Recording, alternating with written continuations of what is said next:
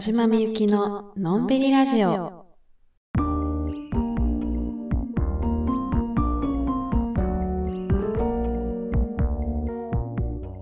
んばんは、田島みゆきです。このラジオは毎週月曜夜じゅういちじに更新しています。本日はしがつじゅうしちにちということで、えー、特に何もありません。はい、えー、何でもない、ただの穏やかなとある春の日です。えー、こんなにも素晴らしいことがあるでしょうか。何もないということはね、素晴らしいことですので、えー、今日はとても素晴らしい一日だったということですね。いや、ちょっとね、今焦ってたのよ。マイクがさ、ぶっ壊れかけててさ、やばいやばいやばいと思って、ちょっとおそらく、えー、夜じゅういちじに更新していますと言いつつも、うん、多分、じゅうにじまえ頃にアップされているんじゃないかなと思いますけども。いやー、マイクが死にかけて焦ったー。なんかさ、こんばんはーって言ったらさ、なんかもうロボットの、あままーみたいななんか変な音声で録音されてしまって、なんかもうね、治ったのが奇跡みたいな、すごい高価なマイクだったんで、めちゃめちゃ焦ってました。はい。というね、まあ、無事、マイクもこのように美しい声を、えー、取ることができるようになってますので、えー、今日という日は素晴らしいと。無理やりね、えー、そういうことにしたいと思います。まあ、それで春というね、季節もかなりもう慣れてきたなって感じなんですけど、相変わらず服装が難しい。一年の中で春の服選ぶの一番難しくないですか？なんかさ、あの、昼に合わせたらさ、夜小声死ぬじゃないですか。かといって、夜に合わせると、昼間ね、一人だけ大汗かくみたいな。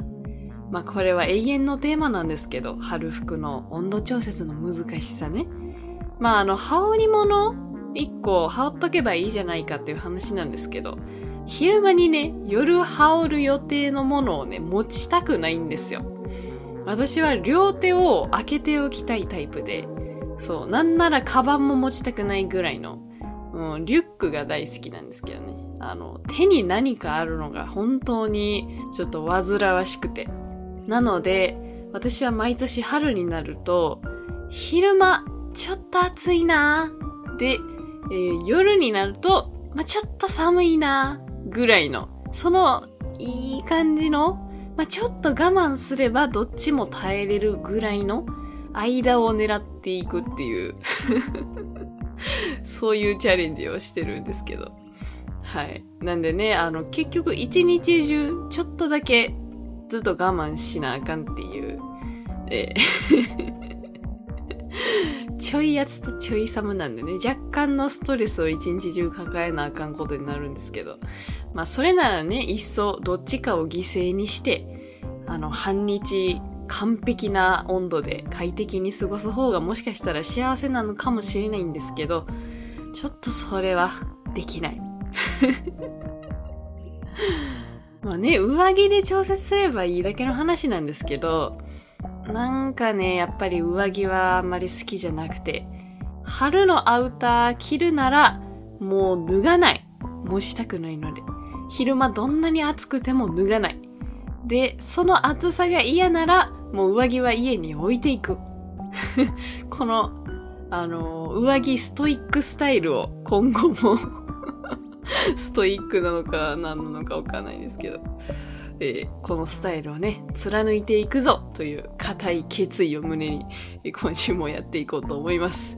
えー、それでは今日も最後までお付き合いよろしくお願いいたします。このラジオは Apple Podcast、Spotify、Google Podcast でお聞きいただけます。ラジオの感想やラジオテーマの回答は、Instagram、アットマークみゆき、アンダーバー、田島アンダーバーにて受け付けております。ぜひあなたのお話を聞かせてください。お待ちしております。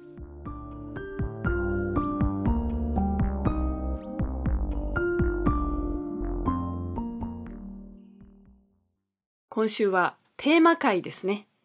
えー、募集しましたお題は、いつもと違う自分ということで、あのー、定番のものとは違うものにちょっと今週は注目していきたいなと思っているんですが、最近冒険してますか？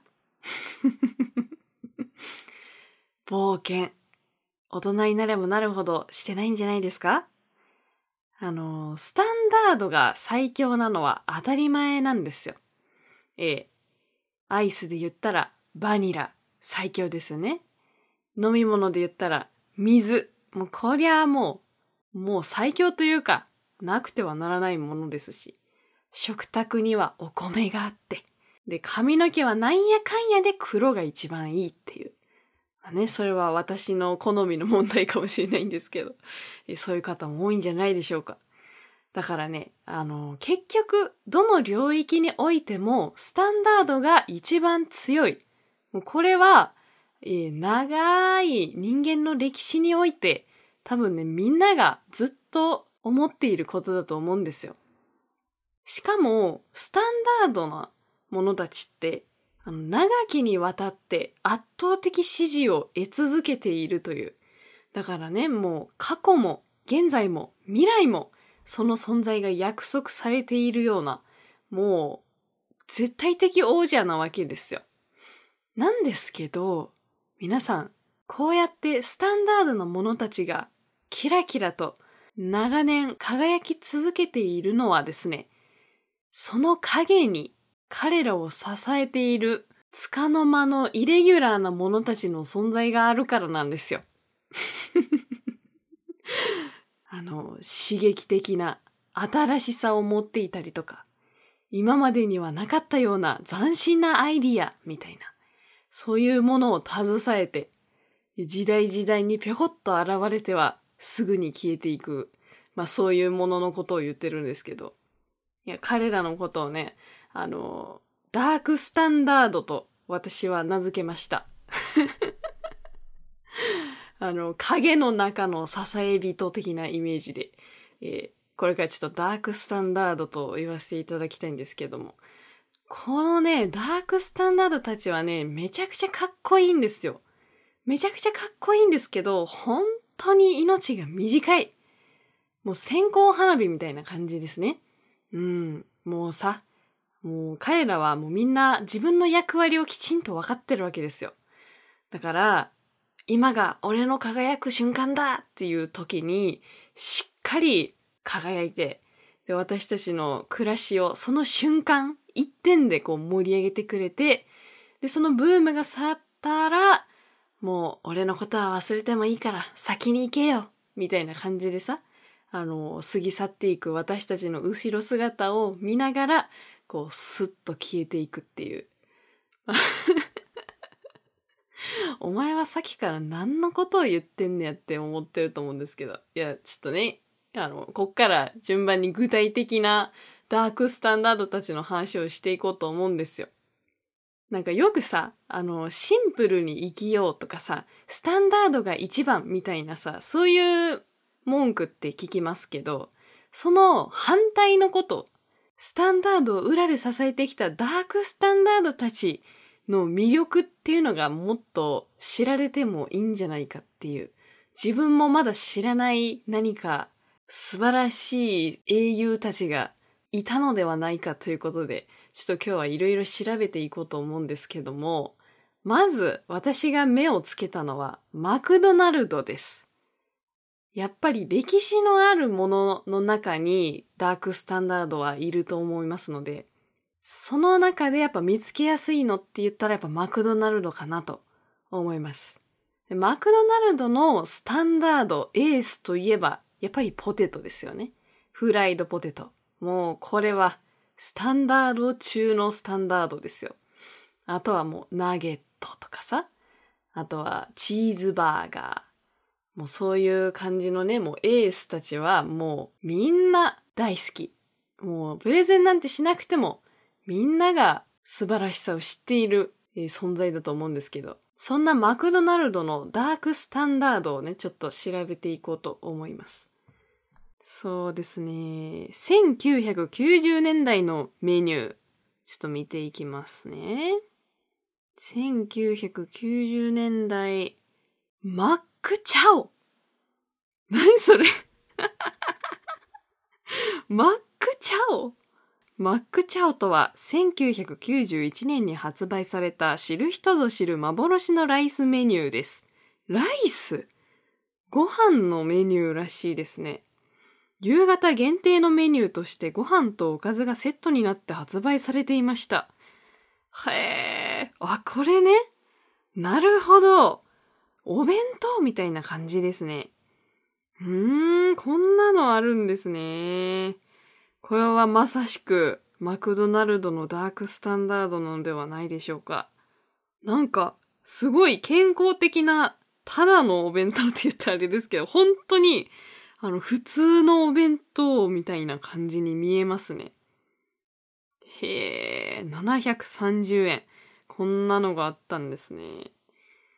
あとはカレーライスえ？マクドナルドの昔のメニューにはカレーライスもあったみたいですね。だからきゅうじゅうねんだいはそのマックチャオとかカレーライスとか、まあ、そういうご飯のメニュー、ライスメニューにも力を入れていたということらしいです。そしてにせんねんだいになるとですね、フィッシュマックディッパー。何それ？うわ、え？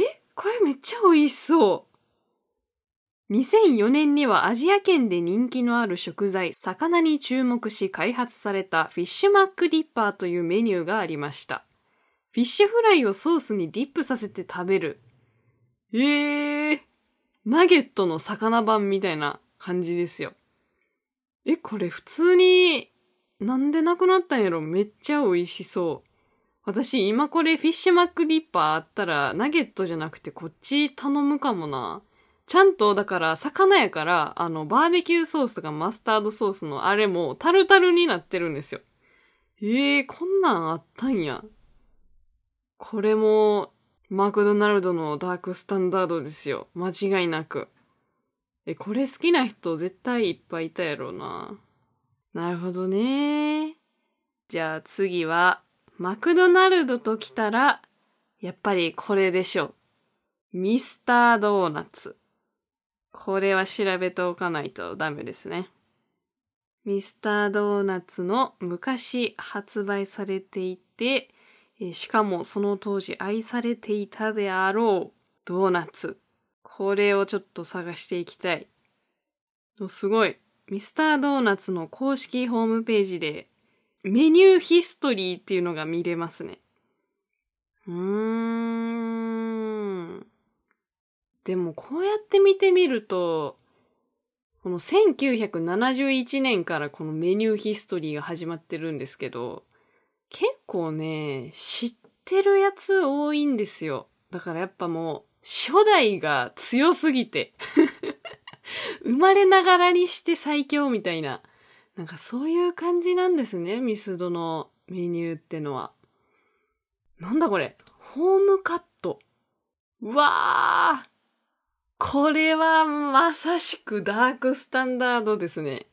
ホームカット、せんきゅうひゃくななじゅういちねんしがつ発売。なんと驚くべきこの価格、よんじゅうえんです。どういうことめちゃくちゃ素朴な、あの、ベーシックなケーキタイプの生地をフライしただけのプレーンなドーナツ。これは、これこそが私の今回のコンセプトの象徴ですね。ミスドのホームカット、これぜひ皆さん調べてみてください。私はこういうことを言いたいっていう。あー。絶対みんなこれめっちゃ買ってたやん。美味しそうやし。いいですね。オレンジケーキ。価格よんじゅうえん。ベーシックなケーキタイプの生地にオレンジガムビッツを入れました。オレンジガムビッツ。なんだそれは。ジャム的なことかな？なんかマーマレードみたいな感じなんかな？あの、さっき言ったホームカットがベースで、多分その上にマーマレード的な甘い何かがコーティングされてるやつなんですけど、これも絶対、だってもうベーシックって言っちゃってるからね。ベーシックって言っちゃってんのに、もう今はないというあたり、やっぱりダークスタンダードですよ。これも美味しそうやな誰も、絶対誰も知らんであろうドーナツを見つけました。せんきゅうひゃくななじゅうきゅうねんじゅういちがつ発売されたベアクローという、あの、完全に漢字の山の形です。あの、アルファベットの E みたいな、山みたいな、そういう形のドーナツなんですけど、公式文曰く熊の手の形らしいですね。なんでベアクローらしいんですけど、これ知ってる人どんくらいいるんやろこれもしかしたらダークスタンダードですらないかもしれないんですけど、こんなんもあったんやな。やっぱりせんきゅうひゃくはちじゅうねん以降になってくると、あのー、よりデザート感の増したドーナツが多くなるというか、フルーツとかさ、そういう可愛いものがいっぱい載っているのが、多分期間限定とかで売り出されるようになってるっぽいですね。パッと見ケーキみたいなさ、そういうやつが結構多くなってきて、まあこれらももう今はね、販売されてませんけども。え？あ、チョコファッションって意外と初期メンバーじゃないんや。あ、エンゼルフレンチも全然初期メンバーじゃない。もう今やね、あの、スタンダードの席にがっつり座ってらっしゃいますけども、このせんきゅうひゃくはちじゅうさんねんになってようやくエンゼルフレンチとチョコファッションが出てくるという。これは、この当時もうみんなヒヤヒヤしてたでしょうね。なんか期待の新人現るみたいな。やばいの出てきたってみたいな。他のドーナツたちが思ってたかもしれないですけど。え、これ美味しそう。メロンケーキ。ベーシックなケーキタイプの生地にメロンガムビッツを入れました。だからさ、ガムビッツの説明ちょうだい。なんなん？しかもさ、このさ、ベーシックなケーキタイプの生地にっていう、この文が、あの、ホームカット。一番最初にね、紹介した、あの、超プレーンなドーナツのことなんですけど、きっとあいつが消えたことによって、あの、それに上になんかかけてた、こういうさっきのオレンジケーキとかさ、メロンケーキとかさ、それらも付随して全部消えたんでしょうね。うわー、切ないな、なんかその歴史。お前についていくぜみたいな。その上に乗っかってた奴らが全員そのホームカットが消えたのと同時に一緒に消えるっていう。切ないなぁ。いや、全然知らんもんいっぱいあるな。おっと ?せんきゅうひゃくはちじゅうななねんに D-ポップ。これは、これはもう期待の新人。今もスタンダードに繰り上がっておりますが。バラエティに富んだむっつのテイストが味わえるボールタイプの一口ドーナツです。当時ひゃくはちじゅうえん。えー、今ってもうちょっとしますよね。D-ポップね、ここで来ましたか。これよく考えられてますよね。何個もいろんな種類食べたいけどそんな食べれへんみたいな。ちょうどいいんですよ。なるほどね。だからごねんにいっかいぐらいの頻度で、えー今もまだ残っている大ヒット商品が出てるみたいな。そんな感じですね。おー！ここで来ました。せんきゅうひゃくきゅうじゅうねんにハニーチュロ。これもね、美味しいですよね。これ結構人気のドーナツだったような気がするんですけど。ここで割とめちゃくちゃ最近の商品だったんですね。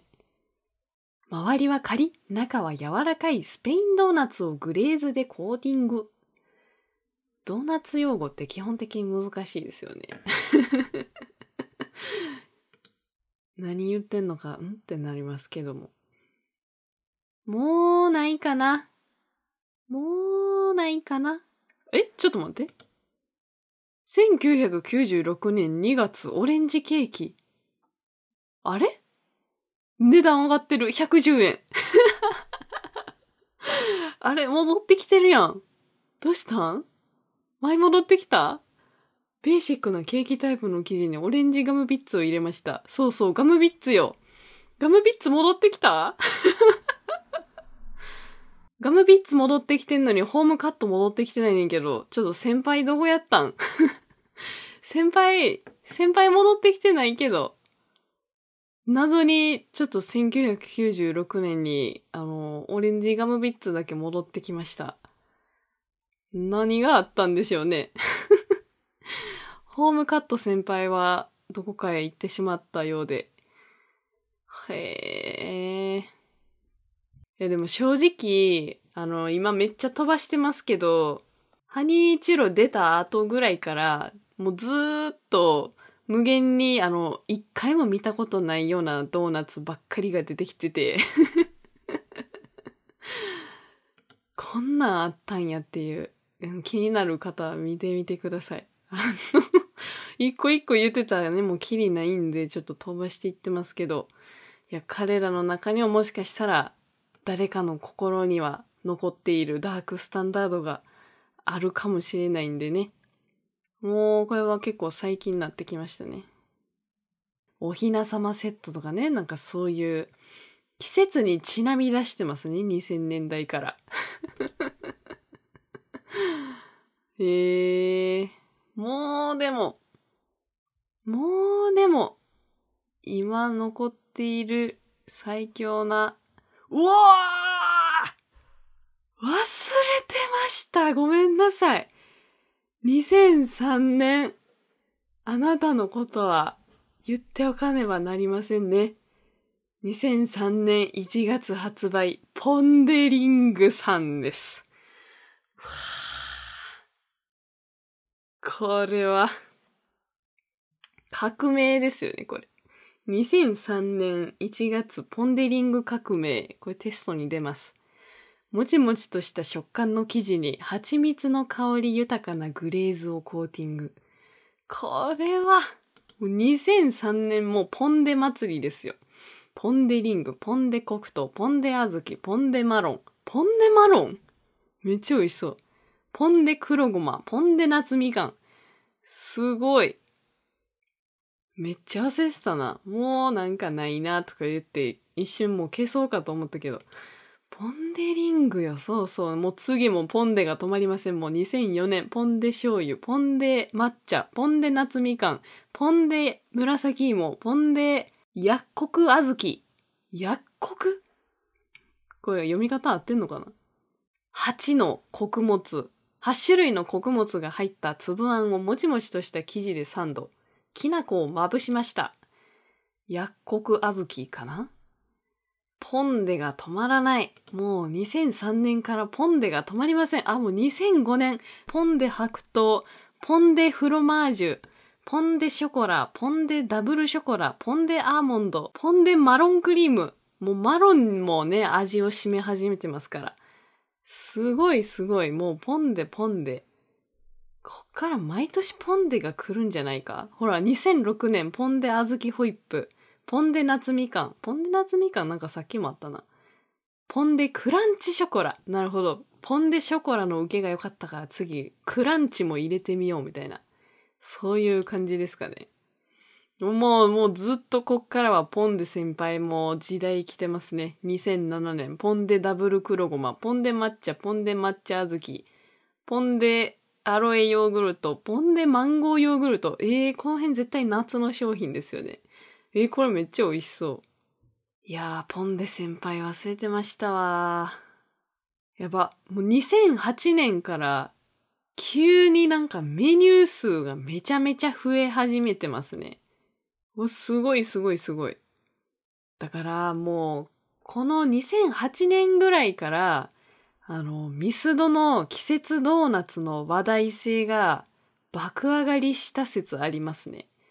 あの、一年に出す新商品の数が急増しているのを見ると、あの、やっぱ季節ごとにどんどんどんどん新しいドーナツを作って売るっていう、それのサイクルができ始めたのがおそらくにせんはちねんあたりからのような気がします。うわ、これめっちゃ覚えてる。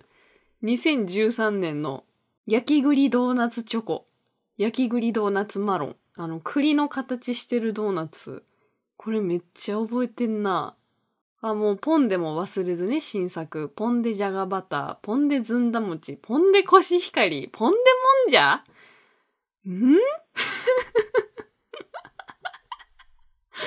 この並びどうした?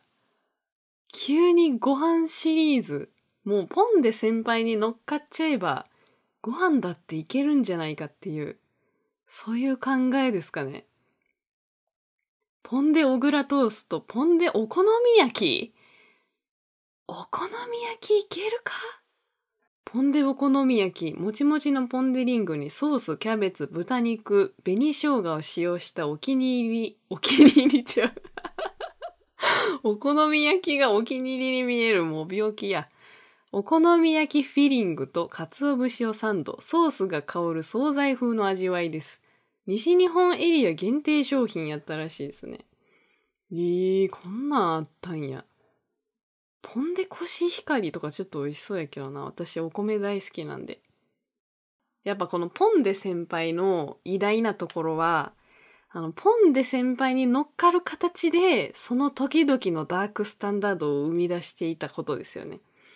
だからポンデ先輩が、その時その時でこう古文みたいなのを作って、そのその時の一瞬のこうお祭りみたいな感じでね、楽しませてくれているわけですよ。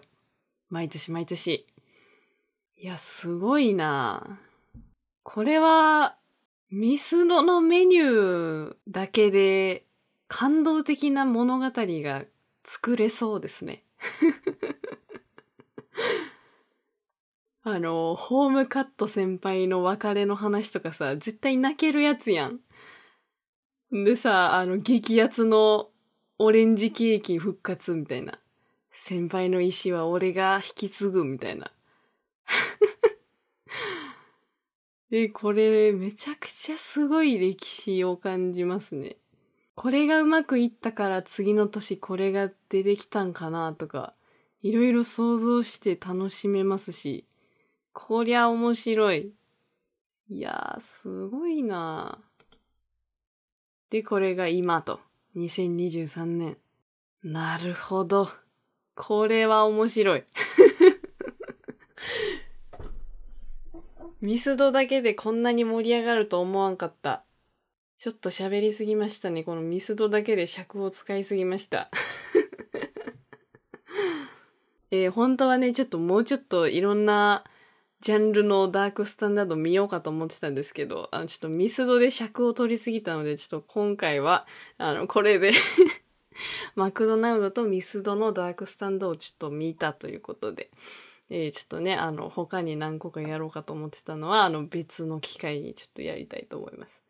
それで今週はテーマ回ですのでね、あの、募集しましたお題、いつもと違う自分ということで、まあだからスタンダードな自分、の中に潜むダークスタンダードな自分をちょっと目覚めさせようということですよ。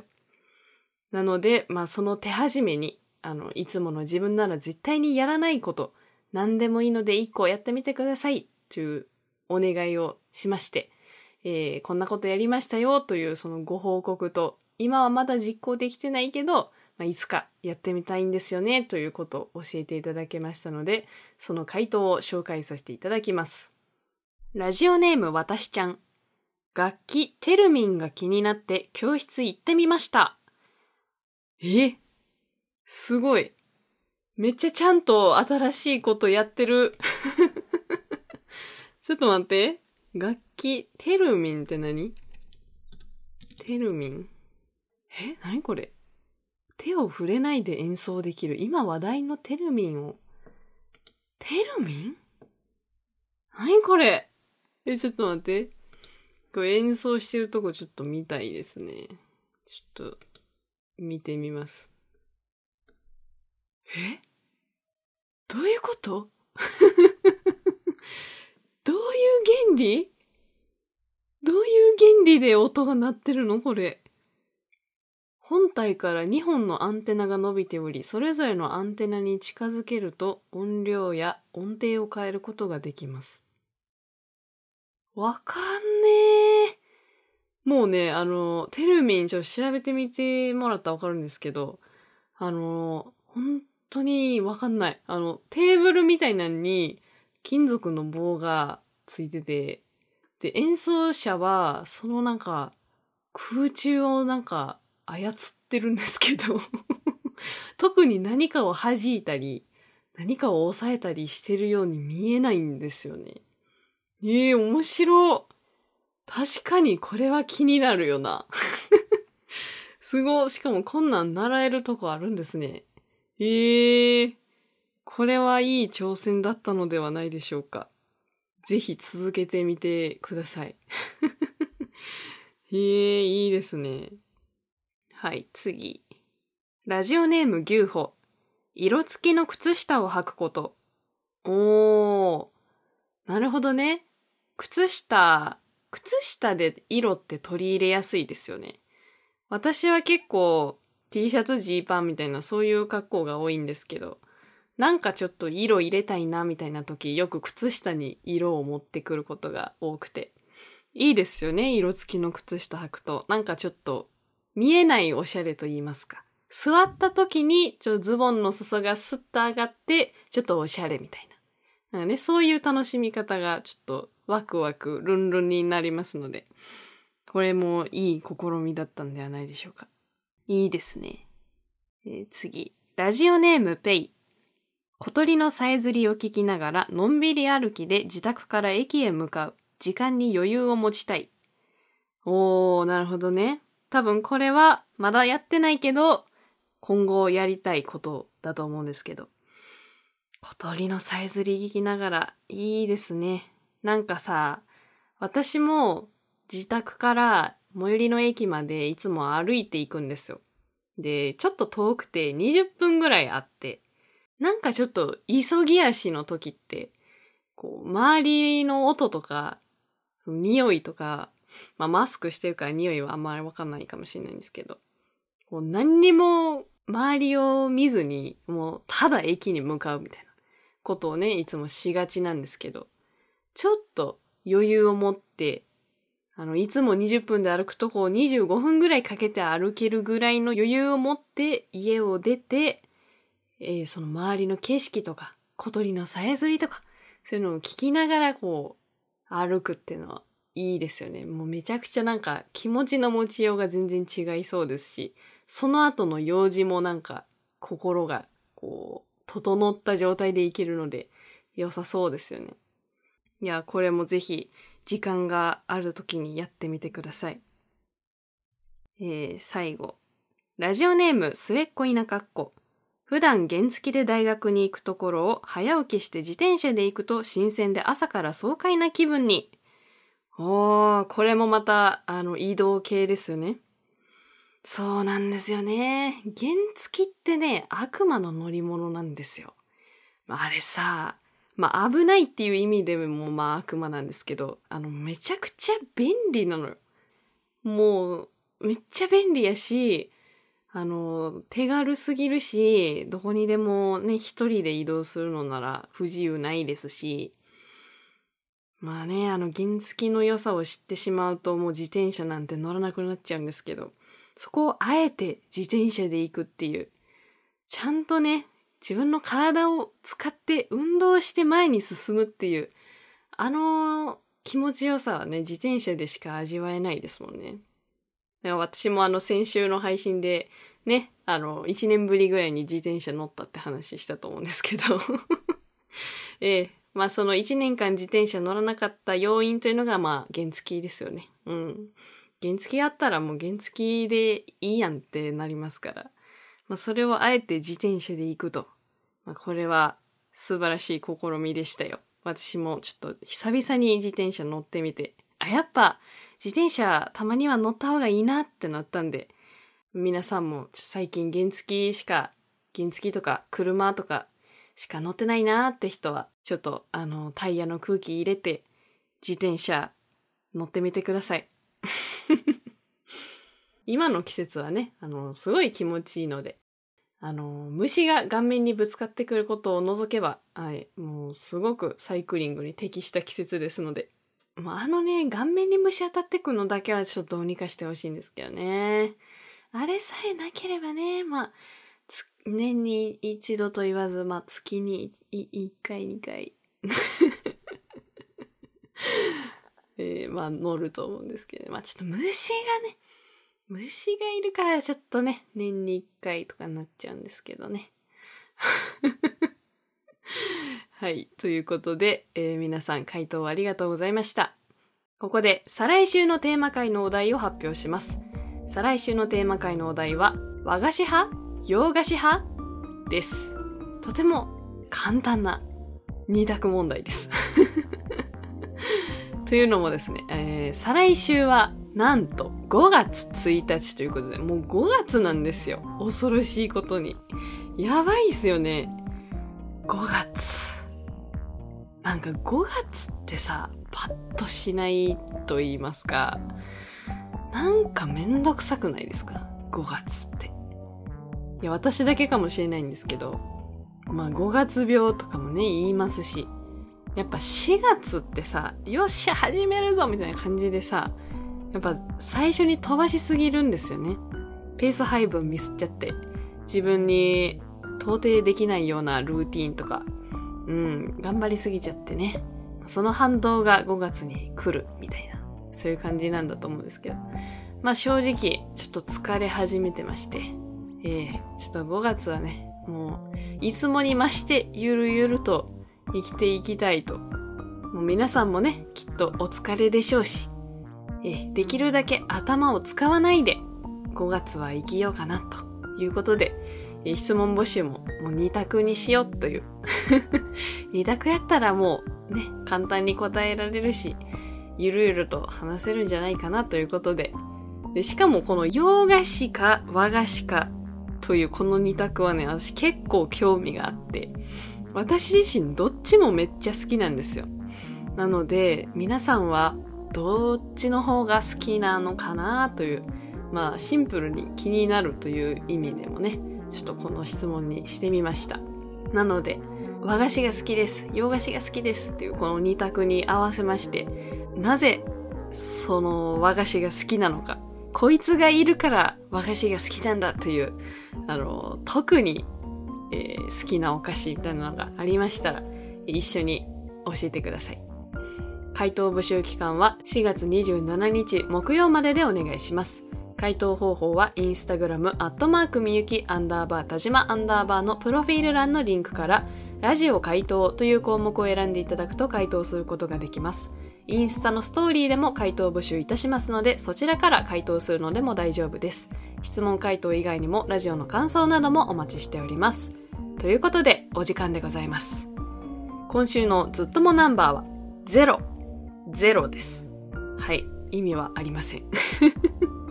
ゼロ。まあ多分今まで一回も言ったことないであろう数字にしてみました。なんでね、あの、そろそろろくがつが近づいてきているということで、はい。ごがつの初め頃にね、あの、一回、常夏のずっとも賞に該当しそうな人が一体どれくらいの人数いるのかというのを、あの、途中経過といいますかね、あの、ちょっと一旦把握しておきたいなと思っておりまして。というのもね、あの、そろそろ T シャツの図案を考えたいという。で、まあ、その T シャツの制作個数がね、最終的に何個ぐらいになるのかというのも、ちょっと考えないといけませんので、はい、あのー、今、せせせせとずっともナンバーを記録してくださっている、もう、ありがたすぎるずっともの皆さんは、あのー、ごがつの初め頃に聞くと思いますので、え、ちょっと報告をお願いします。で、今、え、何のことってなってらっしゃる方は、あの、お手数ですが、今年一発目の、あの、いちがつふつかの配信のエンディングの方を聞きに行ってみてください。よろしくお願いします。そして Spotify でお聞きの皆さんへの キューアンドエー、今週は今回の配信の感想にしました。ええ、決して何も思いつかなかったわけではございませんよ。はい。まあね、あの皆さんお気軽にぜひコメントしてください。番組のフォローもぜひよろしくお願いいたします。ということで、今週も最後までお聞きいただきありがとうございました。ここまでのお相手は田島美幸でした。また来週お会いしましょう。またねー。